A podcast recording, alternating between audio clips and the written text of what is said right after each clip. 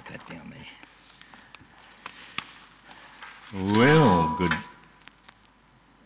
Good morning. How are you? Pentecost Sunday, yeah? Hence the red shirt and everything, if you're uh, from the older generations anyway of church calendars, red is the colour.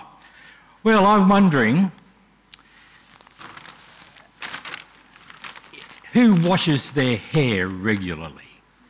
Yeah? Some people wash it every day. Other people wash it every second day, and maybe some people once a year. I, I don't know, but anyway, it's good to wash your hair. It gets great, isn't it? But how do you dry your hair? Hmm? How do you dry your hair? Well, I've only got short hair, so I use a towel, yeah? I use a towel, I just rub and rub and rub, and some people think that because I've been doing it now for so many years, that's why I'm losing some of the hair on the top. But I rub and rub and that, but that's fine. But if you've got thick hair or long hair, then using a towel doesn't always work, does it? So I brought along something I think a lot of people might use this morning. What are these? Yeah? A hairdryer. Who uses a hairdryer? Yeah? As I said, I don't, but uh, somebody in my family does. So that's all right. We use a hairdryer, don't we? And that will blow out some air, and it gets in amongst the hair, and it, well, it helps to dry it, doesn't it? Amazing how these things work. But I'll tell you what, if you've got really long hair or thick hair, nice thick hair, you're mostly going to need a hairdryer that's bigger than one of these, yeah? This is only a small one. If you take the end off, it's only small and tiny. So who's got a bigger hairdryer at home? Some people. That's really encouraging. Well, I thought I'd bring along a bigger, a bigger one today to, to show you as well, and maybe see how that works. You want to see my big hairdryer? Yeah. yeah. Okay. Let me go get it.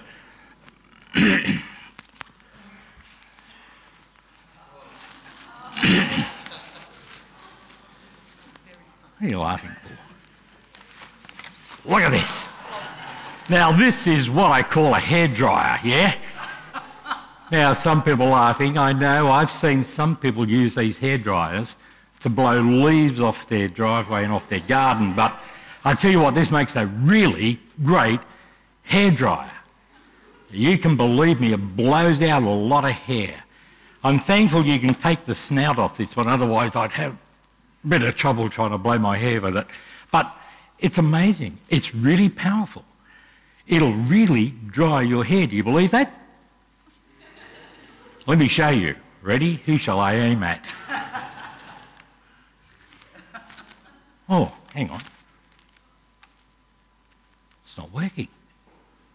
No noise. What's wrong? Anybody tell me what's wrong with this hairdryer? No battery. Okay, well, um, I'm sure I got one of those. Uh-oh, no battery. I don't suppose anybody here has a Ryobi battery with them this morning, do they? Yeah. I do. Jonah! Wow, could I borrow your battery? Wow, look at that. It's amazing what people bring to church, isn't it? Okay. Now do you think it's going to work? There?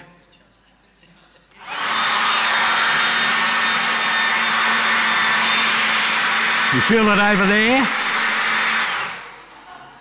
Wow, that is amazing. I tell you what.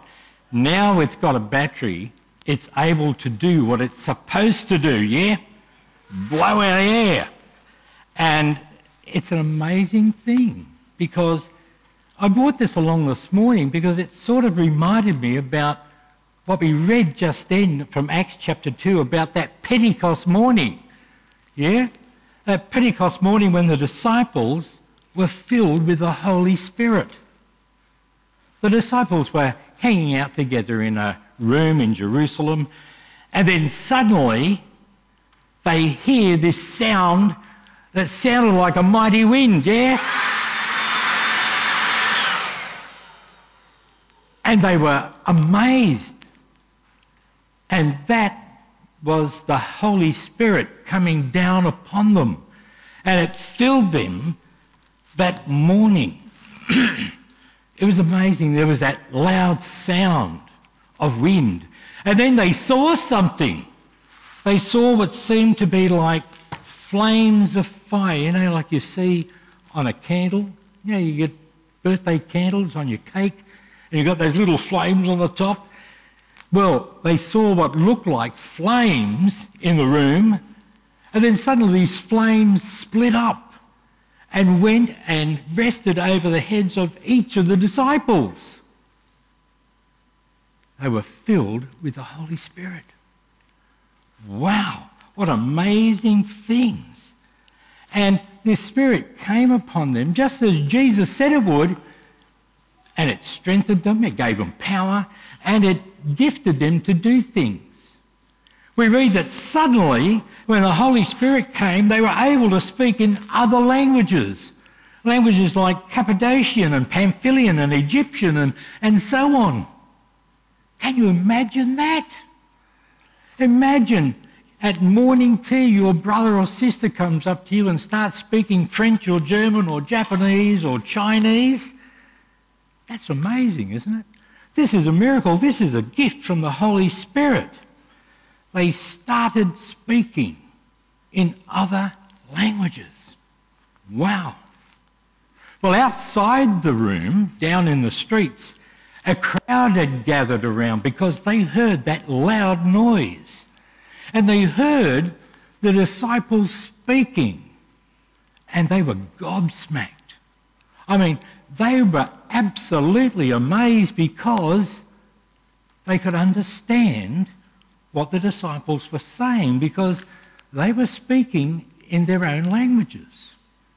Those who came from Pamphylia could hear the disciples speaking in Pamphylian. Utterly amazing. And this is something that the Holy Spirit allows them to do, gave them power to do, gifted them to do. And the crowd's just amazed. What was it they heard? They heard the disciples talking about God, about Jesus. They heard the disciples talking about the many miracles and wonders that God had done. You see, the power of the Holy Spirit was at work within the disciples. Back in chapter one of Acts, Jesus told the disciples that they had to wait and they would receive power when the Holy Spirit came upon them, and would then be people who would take to the whole world the message about Jesus. And in some ways that reminds me of this leaf blower. Oops, sorry, I mean hairdryer. Yeah? Um, it needs power from outside of itself to be able to do what it is made to do, yeah?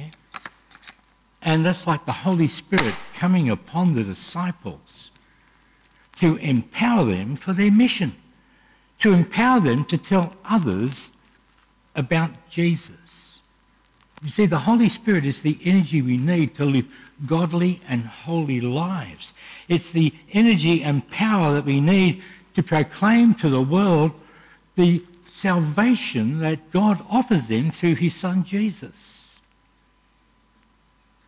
As God's people today, the Holy Spirit fills and empowers us. We are filled with the Holy Spirit, and we are God's messengers. We are to go out and tell other people from all around the world about Jesus. Holy Spirit lives in us. Paul says that we are the temple of the Holy Spirit. The Holy Spirit is the power we need to live godly and holy lives, to be able to tell others about Jesus. The church is Holy Spirit filled and Holy Spirit empowered. Yeah? I like the Mission Impossible movies. I don't know if you watch those. What I like is says, you know, as part of God's church, your mission, if you choose to accept it, yeah, is to, in the power of the Holy Spirit, go out and to love and serve the Lord your God, to love and serve each other, and then to boldly tell others about Jesus. And God enables us to do that. He powers us to do that through the Holy Spirit. I just want to say, so let's do it, yeah? Let's pray. Our gracious God and Father, we thank you for this day when we remember in particular the way that you poured out your Holy Spirit on your church. Father, we give you our thanks that you haven't left us alone. The Holy Spirit lives with us to guide us, to teach us, to empower us, to enable us to do the things you would have us do. We thank you for the mission that Jesus has given us to boldly proclaim forgiveness of sins in his name to the whole world.